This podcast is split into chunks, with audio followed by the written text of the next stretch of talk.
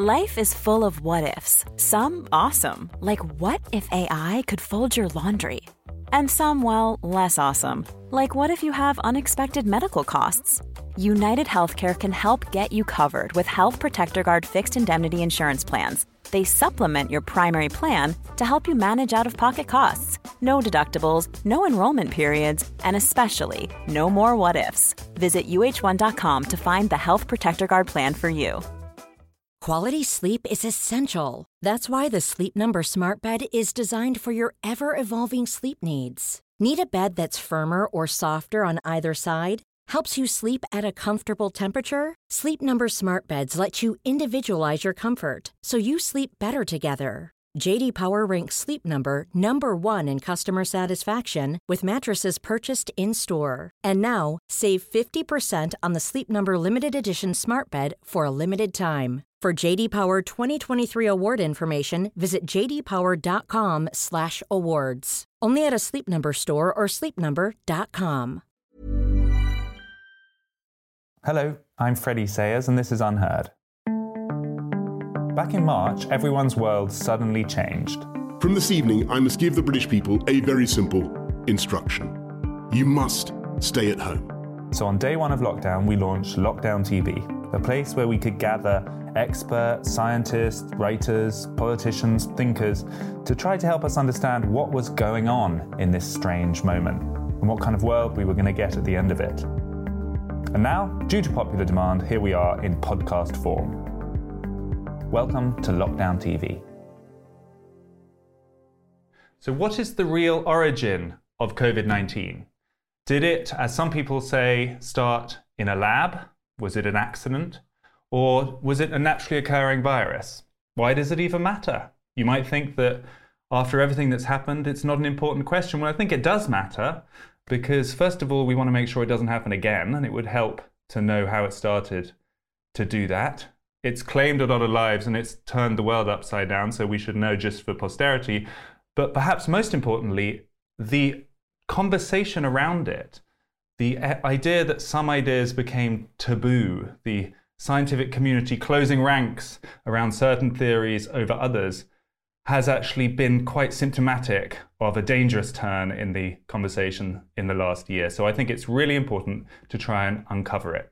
Happily, we have someone called Nicholas Wade joining us now to help us do just that. So if you step out of line and, and if you say, well, I think this virus may have escaped from the lab, good luck on getting your grant renewed a science writer of many years at the New York Times for 30 years, I believe, and have recently published a very long technical article, pretty much going through all of the evidence we have for the different theories as to how COVID 19 originated. Hi, Nicholas. Uh, hi. To begin with, what are the two main theories as regards COVID 19 origin story? Well, one theory is that uh, it uh, jumped naturally from an animal host to uh, humans, uh, something that happens uh, uh, quite a lot. the other theory is that it escaped from a, a, virology lab in Wuhan, where they were working on just this kind of virus, that it probably infected some of the co workers and from there got out into the population at large. Those are the two principal theories. And at least until now, where there seems to be a little bit of a change in the tone around this topic, the sort of conventional consensus view has been the first of those, right? That it was a naturally occurring and jumped from an animal to human. Uh, that's right. And that's partly because the idea is very plausible. We have already had uh, two recent epidemics originating from bat viruses the SARS 1 epidemic of 2002 and the MERS epidemic a few years later. Uh, plus, this the structure of this virus makes clear it belongs to a family of bat viruses or was derived from them. So natural emergence, uh, you know, is, is very plausible. And right from the start, uh, the scientists who opined on this, uh, several of whom had a, a, an interest in the issue, uh, uh, have assured us that this must be a natural uh, occurrence, that lab escape was out of the question. And the media, by and large, didn't question this assumption as critically as they should have done. So uh, what you say is exactly right. For the last 15 months, natural emergence has been the prevailing theory. So you mentioned some of the scientists have other reasons for doing that. Let's just get into that before we get into the main evidence around the virus itself, because this really uh, stood out to me from your piece. So that the, the man who actually organized uh, the original letter to Lancet magazine, which is a very high status medical publication, um, who is also on the World Health Organization committee investigating the origins of the virus, actually was involved in procuring funding for virology research at Wuhan. Is, is that right? Uh, yes, that's correct. Um, his name is Peter Daszak, and he's president of the Eco Health Alliance in New York, uh, which specializes in, in monitoring viruses uh, uh the world over. And uh, the National Institutes of Health um, here in the US gave large grants to Dr. Daszak, which he in turn passed on to the Wuhan Institute um, of Virology. And this wasn't talked about at the time where he was just offering his expert opinion that that Wuhan Institute of Virology was not involved in the original COVID 19 problem.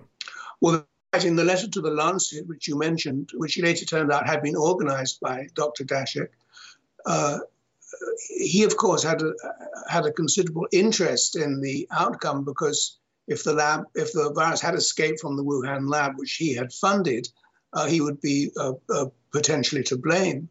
Uh, but this conflict of interest was not declared in the Lancet letter, which, moreover, concluded uh, we we declare no conflict of interest.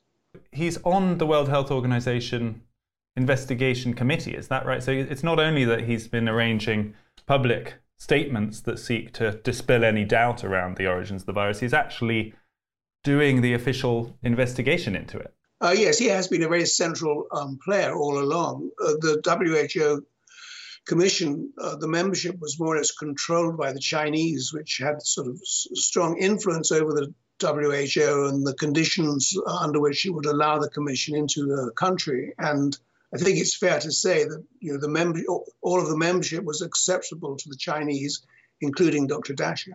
Because that I remember that well. They there was they went and visited the lab, and then there was a press conference, and there was a declaration, what seemed to be quite immediate declaration that the lab leak theory had been ruled out, as I recall. Um, we actually published a, an investigation into that, an article by a prize winning investigative journalist called Ian Birrell, uh, and that was then censored on Facebook, saying that this, this article contains misinformation. Uh, and all it was doing was questioning the validity of some of those World Health Organization findings. So this spreads very far in terms of the willingness not to ask these kind of questions. Well, that's right. Ian Birrell has been an outstanding reporter on this uh, issue.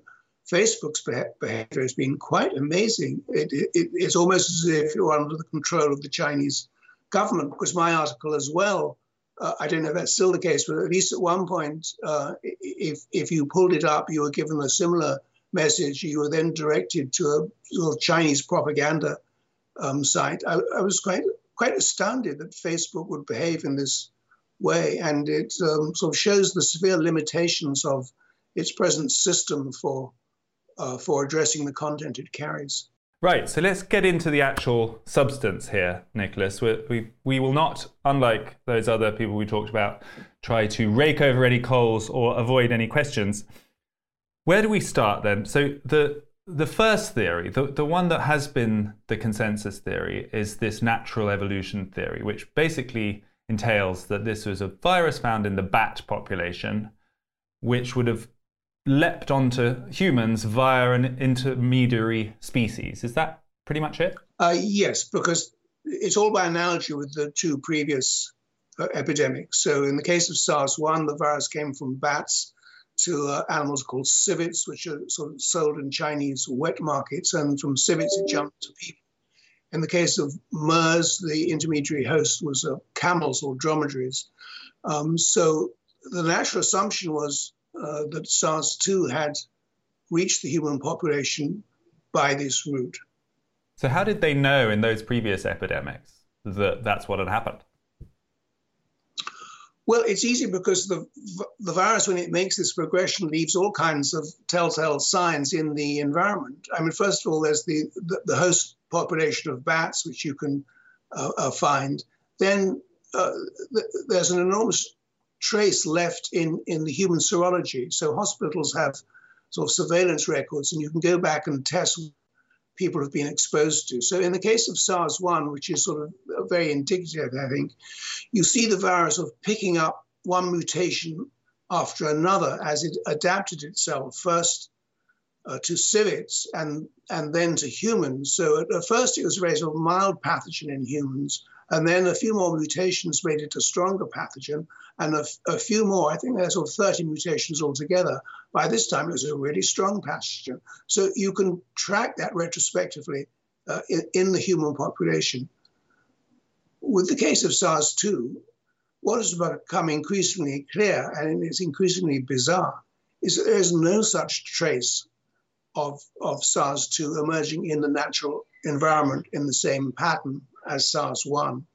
And that, that WHO commission that went to Beijing, uh, as, as you mentioned, although it seemed at first sight propaganda victory for the Chinese because they kept on saying, oh, lab escape is ridiculous, we're hardly going to even consider it. What was also clear was that the Chinese had not been able to provide a shred of evidence in favor of the natural emergence hypothesis. So each month that goes by and you have no more evidence of natural emergence makes you have to consider the more strongly the lab escape hypothesis. So, in other words, if it was the normal natural emergence route as the previous epidemics, by now you would have expected either some trace in the virus itself or this intermediary species to have been identified, and, and so far it hasn't. Uh, that's exactly true. So with with SARS one, I think we knew we, we could see the trace in the natural environment after three months, and after MERS, it was after seven months we, we, we found this evidence.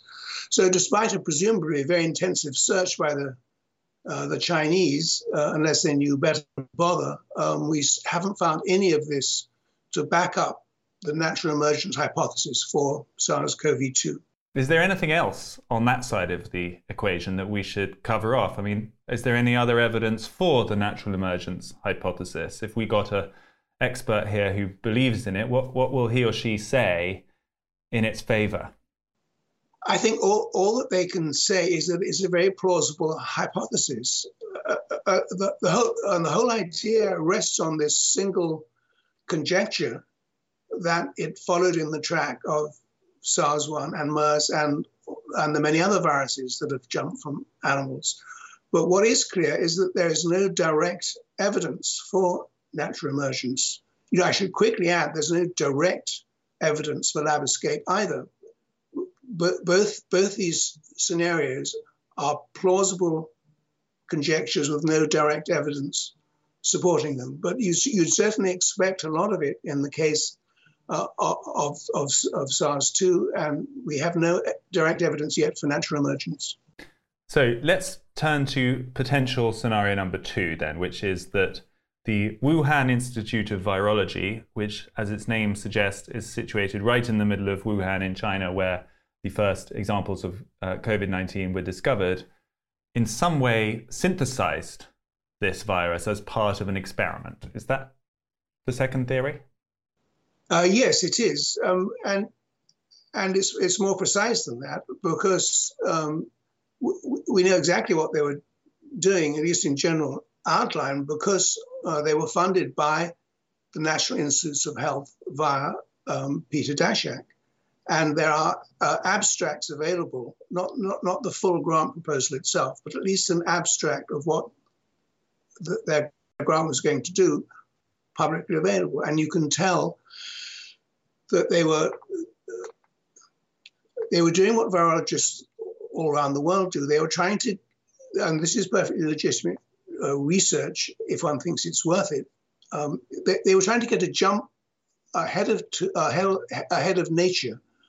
They're trying to predict what couple of tweaks nature might need to make in an animal virus to make it a human pathogen, and to do that, they were trying to recapitulate this these steps in the lab, which of course is highly dangerous. If in fact you succeed, then you've got a dangerous pathogen. And the way they were doing this, they were taking um, various corona uh, viruses. This is the family of viruses to which SARS-CoV-2 belongs, and they were inserting into a, a, a, a viral backbone the spike proteins that are that are what determines the host that the virus uh, can attack.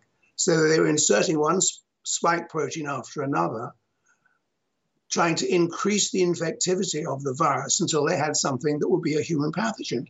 So they were well on the track by the design of their experiments to create, if not SARS CoV 2 itself, something very like it.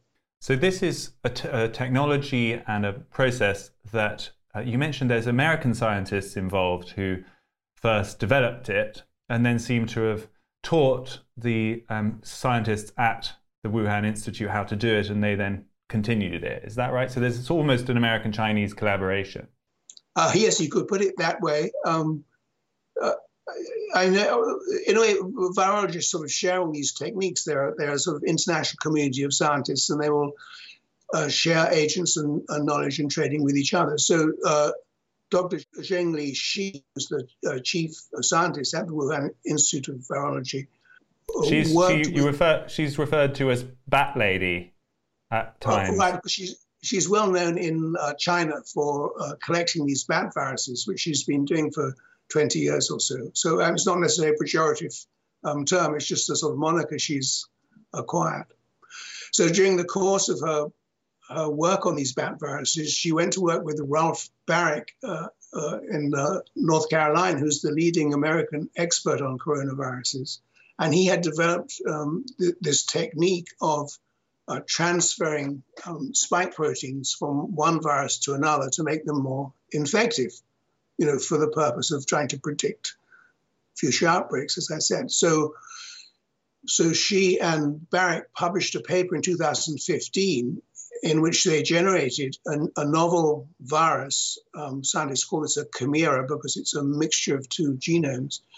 They, they generated a chimeric virus that um, had uh, the property of uh, infecting humans so there was lots of concern about this experiment at the time uh, and, and discussion of whether this was the right way to go.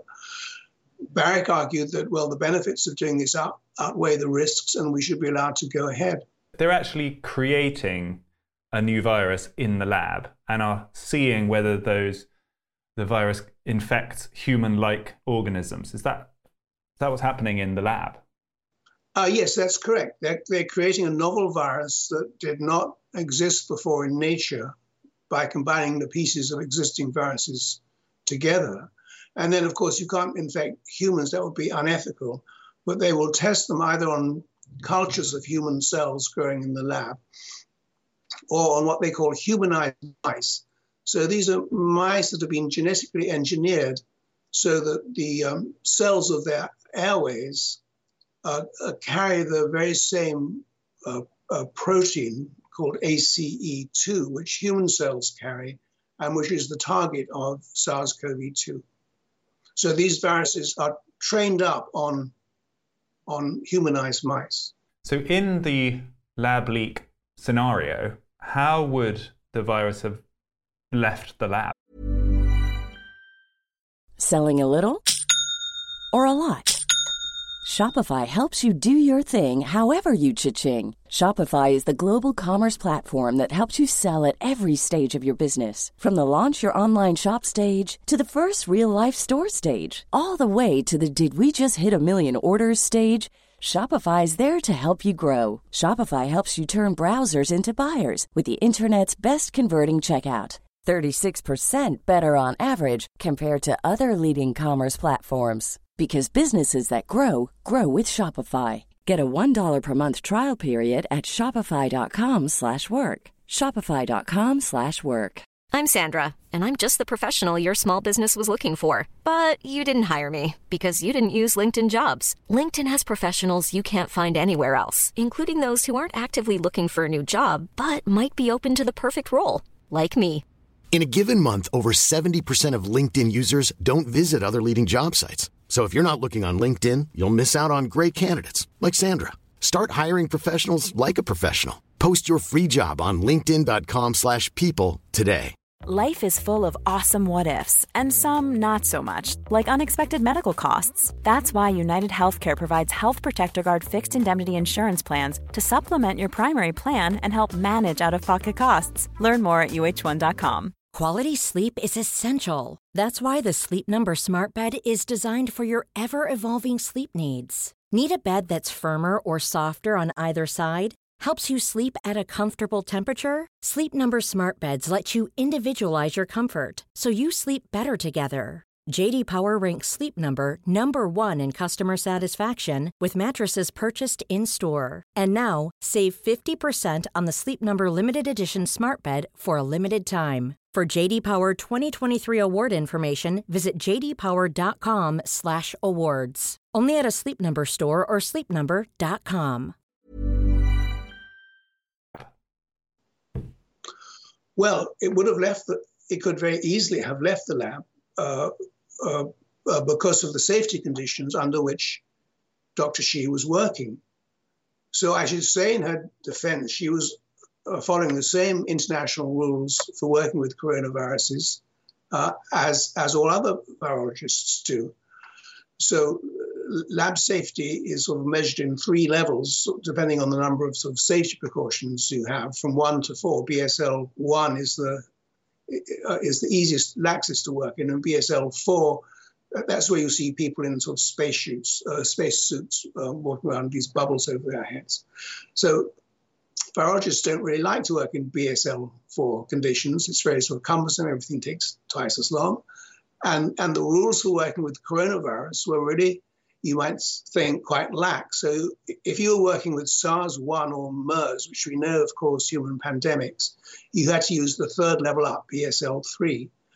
If you were working with just any other coronavirus, whatever manipulations you were doing to it, you could work in BSL-2. So BSL-2 just means well, you wear a, a, a you wear gloves and, and a coat, and uh, you put up a notice saying biohazard, and you work under hoods that's about it. It's not. It, I mean, it, it's sort of roughly very effective. It's not completely effective. And do you have confirmation from the Chinese scientists that that was the safety level they were working under? Um, yes, in several ways. Firstly, Dr. Shi describes in her experiments what safety level she was working under, and, and at least some, maybe much or all of this work was in BSL level two. And moreover, Dr. Shi herself uh, told Science magazine in an interview she, that all her work was done in BSL 2 or 3. So you've mentioned Dr. Shi a few times and Mr. Baric. Have you approached these scientists and put your theories to them? Have you got any response? Uh, no, I haven't. Um, and, and, probably I should have done. Now, Dr. Baric is, is a signatory of the letter that appeared in Science um, uh, uh, uh, this week calling for an investigation to the lab escape theory. So he certainly believes that lab escape is possible and should be investigated. Um, Dr. Shi is generally rather hard to reach. So she did um, submit to a question and answer interview with Science magazine, uh, didn't she? Where she gave quite legalistic but extended answers to some of those questions that you pose. And for example, she was very clear that SARS CoV 2, they had done a genomic sequence of it, which they themselves submitted to the World Health Organization in early January of last year.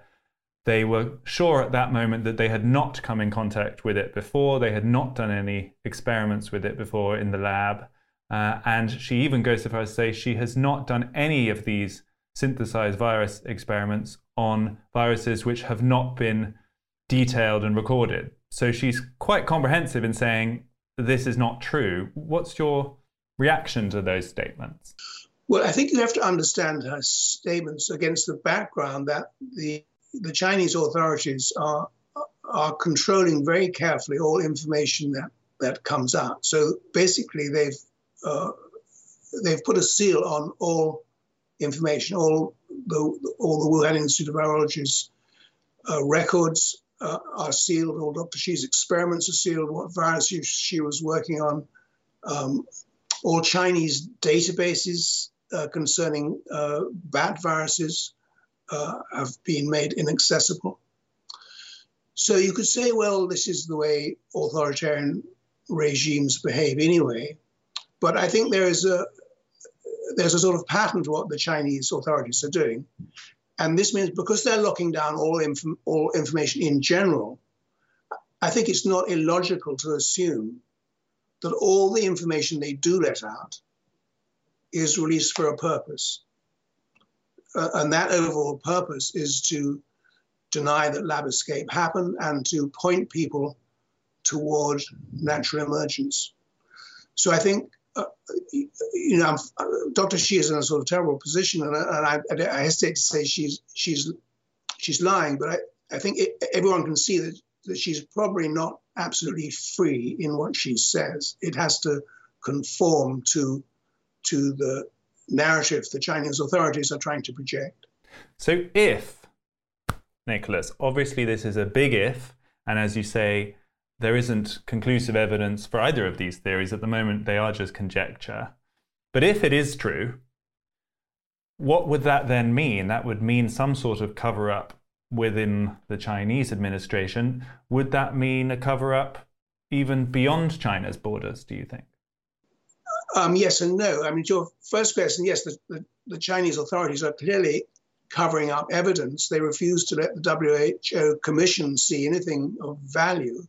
Um, so, in the sort of plainest sense of the term, they are covering it up, covering up what, what, whatever it is they want to remain concealed.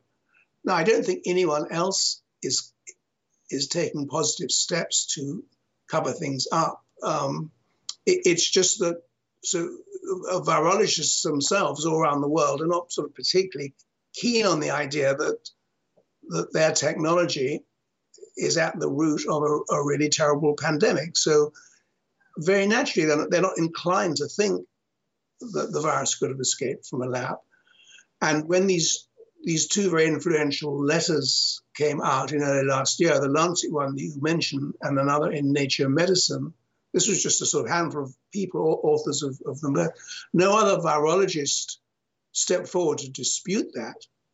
No virologist said, well, we, we should certainly consider lab escapes as a logical possibility. Uh, and to do so would have been very dangerous for them because, you know, unfortunately, on academic campuses, for all kinds of reasons, we don't have free speech anymore. And for virologists, they depend for their careers on being awarded grants by other virologists. So the way grants are distributed, both in the US and the UK, basically is you have a, a peer review committees of, of expert virologists who review the grant applications from other virologists. So if you step out of line and, and if you say, well, I think this virus may have escaped from the lab, you know, good luck on getting your grant renewed at the next review period. So that is the reason why I think, why virologists have been so silent. I guess that's not the whole reason, though, is it? So, in a part, as you say, there's a kind of professional loyalty or slash keenness to remove from the scenario uncomfortable questions that might prove awkward or embarrassing. Then there's this other question, which is politics, because Donald Trump famously was quite keen on the lab leak thesis. Um, he said so much that out there, he said that he believes it to be true quite a few times. Uh, and so suddenly it became a kind of Donald Trump conspiracy theory to ask that, those questions. And it became the sensible person's you know, scientific consensus view to start, steer away from those questions. Is that fair, do you think? Yes, that's exactly correct. I mean, extremely it's extremely unfortunate that the issues become politicized. Uh, and and it's so, so, so it's so ridiculous because politics has absolutely nothing useful to contribute to this issue. It's a scientific issue and should be seen as such. But you're right. As soon as as Trump said that, that politicized it. So if you're on the left, you're against uh, lab escape, and if you're on the right, you're more open to it. You, I'm sure the way that started was that if you look at what the intelligence services in the U.S. have said both during the Trump administration and during the Biden administration, they have said very simply that lab escape cannot be ruled out. they've been very consistent. So I'm sure that's what they said to Trump. Lab escape cannot be ruled out. Uh, he then twisted that into saying, well, it was it definitely came from the Wuhan lab. I think that's how it all started, and it's very regrettable. It's now changing somewhat. Do you notice that? It feels like in the last couple of weeks, some senior, credible scientists um, have been coming on board with wanting to investigate this theory more. Do you feel like the tide is turning in, in favor of a lab leak hypothesis? Um, yes, I, I do. And the, the letter in Science from the 18 scientists, uh, uh, I think that will start to to change things a lot. Um, I think it's gradually dawning on people that the, the, WHO Commission came back empty handed with respect to the natural emergence hypothesis. So they're beginning to see there's no evidence there. And however plausible that may have been to begin with, it's, in, it's increasingly less plausible month by month. So that, that, I think, is contributing to a turn of opinion, though it's still highly polarized. I, have been very disappointed that the, the, the left has paid no attention to my article, whereas I keep getting requests from the right. I would much prefer to, that all sides were interested. There's one piece of evidence that we haven't talked about, uh, which is what you refer to as the nearest thing to a smoking gun in favor of the lab leak hypothesis. And it's quite technical, uh, but I think we should try and go into it to share it with our viewers. This is to do with the evidence in the genes of the virus itself that seem to suggest human engineering as opposed to natural evolution. What is it? Well, uh, in the middle of the gene for the spike protein, there's a little insert called the furin cleavage site. And it's very important for the virus when it attacks a human cell uh, with one part of its spike protein. The other part then has to uh, help the virus merge with the, the membrane of the human cell. But the other part can't do that unless the junction between the two halves of, of spike uh, is cut. So there's a natural protein on the surface of human cells called furin, which has a quite different purpose, but it will cut any protein it sees that has a particular sequence of amino acids. And the, the, the genetic sequence that specifies these amino acids is present right there between the two parts of SARS-CoV-2 spike protein. So the reason this sort of sticks out like a sore thumb is that is that no other member of of the SARS-2 uh, CoV-2's uh, coronavirus family has this furin cleavage site. So the, the way viruses uh, sort of acquire new properties in, in general is either by mutation, which is very unlikely in this case because so many mutations would be involved, or it's by something called recombination. So that happens when two viruses happen to infect the, the same cell. And as their uh, nuclear, uh, uh, nuclear material is, is duplicated, viruses get assembled accidentally with bits and pieces of, of the other virus. So this is a way in which so properties can um, uh, can be exchanged or, or among a family of viruses. But what, what you cannot acquire by recombination is a property that your your virus family does not possess, and because no other beta coronavirus of the SARS-CoV-2 family, they're called SARS-Beco viruses, has a furin cleavage site. Therefore, it could you have to consider the possibility that it was inserted in a lab. And in fact, virologists have known for years that the way to soup up a virus and make it really infective is to add, is to insert a furin cleavage site. So, is there no way that SARS CoV 2 could have acquired a furin cleavage site naturally? Well, you can't be as absolute as that because viruses are always doing unexpected things. I mean, this is sort of uh, evolution's ways, or billions of billions of variations, and natural selection will pick the one that works. That often to our our eyes seems sort of very unlikely. So you can't rule out the possibility that somehow um, somehow the, the furin cleavage site was acquired naturally. Um, but it's, it's just one of the extra implausibilities that you need to explain on the lab emergence theory. You've got all these other things to explain. Why did it break out at the, you know, the, the doorstep of the Wuhan Institute of Virology? Why was it perfectly adapted to human uh, cells right from the start, unlike all other viruses? Why does it have a furin cleavage site? So there are all these improbabilities that you need to uh, uh, explain, and this is just another one. So, is there any evidence that Dr. Shi and her group inside the Wuhan Virology Institute were inserting furin cleavage sites into other viruses to make them more infective with humans? Well, not specifically, but I believe there's at least one paper in which Dr. Shi has inserted a furin cleavage site. I mean, she and her colleagues certainly knew about this technology. I mean, it sort of it's not it's old hat technology. It's widely known. You insert a furin cleavage site if you want to soup up a virus, and she certainly could have done it. We don't know that she did. So SARS-CoV-2, COVID-19, contains this feature then that is makes it particularly successful at attacking humans, which is something that we know earlier labs and earlier scientists have done in order to try and make a virus more effective. And that, in your mind, is quite a compelling piece of evidence in favor of the idea that it's a lab leak virus.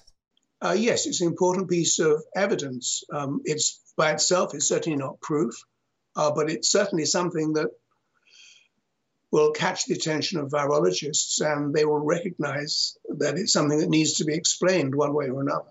So, having reviewed all of this evidence, Nicholas, you've got your science journalist hat on. What do you think happened? Well, as I say in the article, there's no direct evidence for either theory, so there's no proof for either theory. Um, but, but if you take the available evidence and say which theory explains it better, well, on present evidence, in my view, Lab Escape explains it better. So that's what I think is the more probable outcome based on what we know so far. Nicholas Wade, thank you so much for talking us through it. You're very welcome. Thanks for your interest. Well, there you have it. Thanks to Nicholas Wade for talking us through that. Uh, the furin cleavage site, let it never be said that we don't get technical enough on this show, uh, is a feature of a virus that looks like it might, not definitely, but might have been inserted by man in terms of a laboratory instead of being naturally evolved. So, evidence there for you to arrive at your own conclusions. Clearly, if it was an escape from the Wuhan Institute of Virology, the implications of that would be enormous. Thanks for watching. This was Lockdown TV.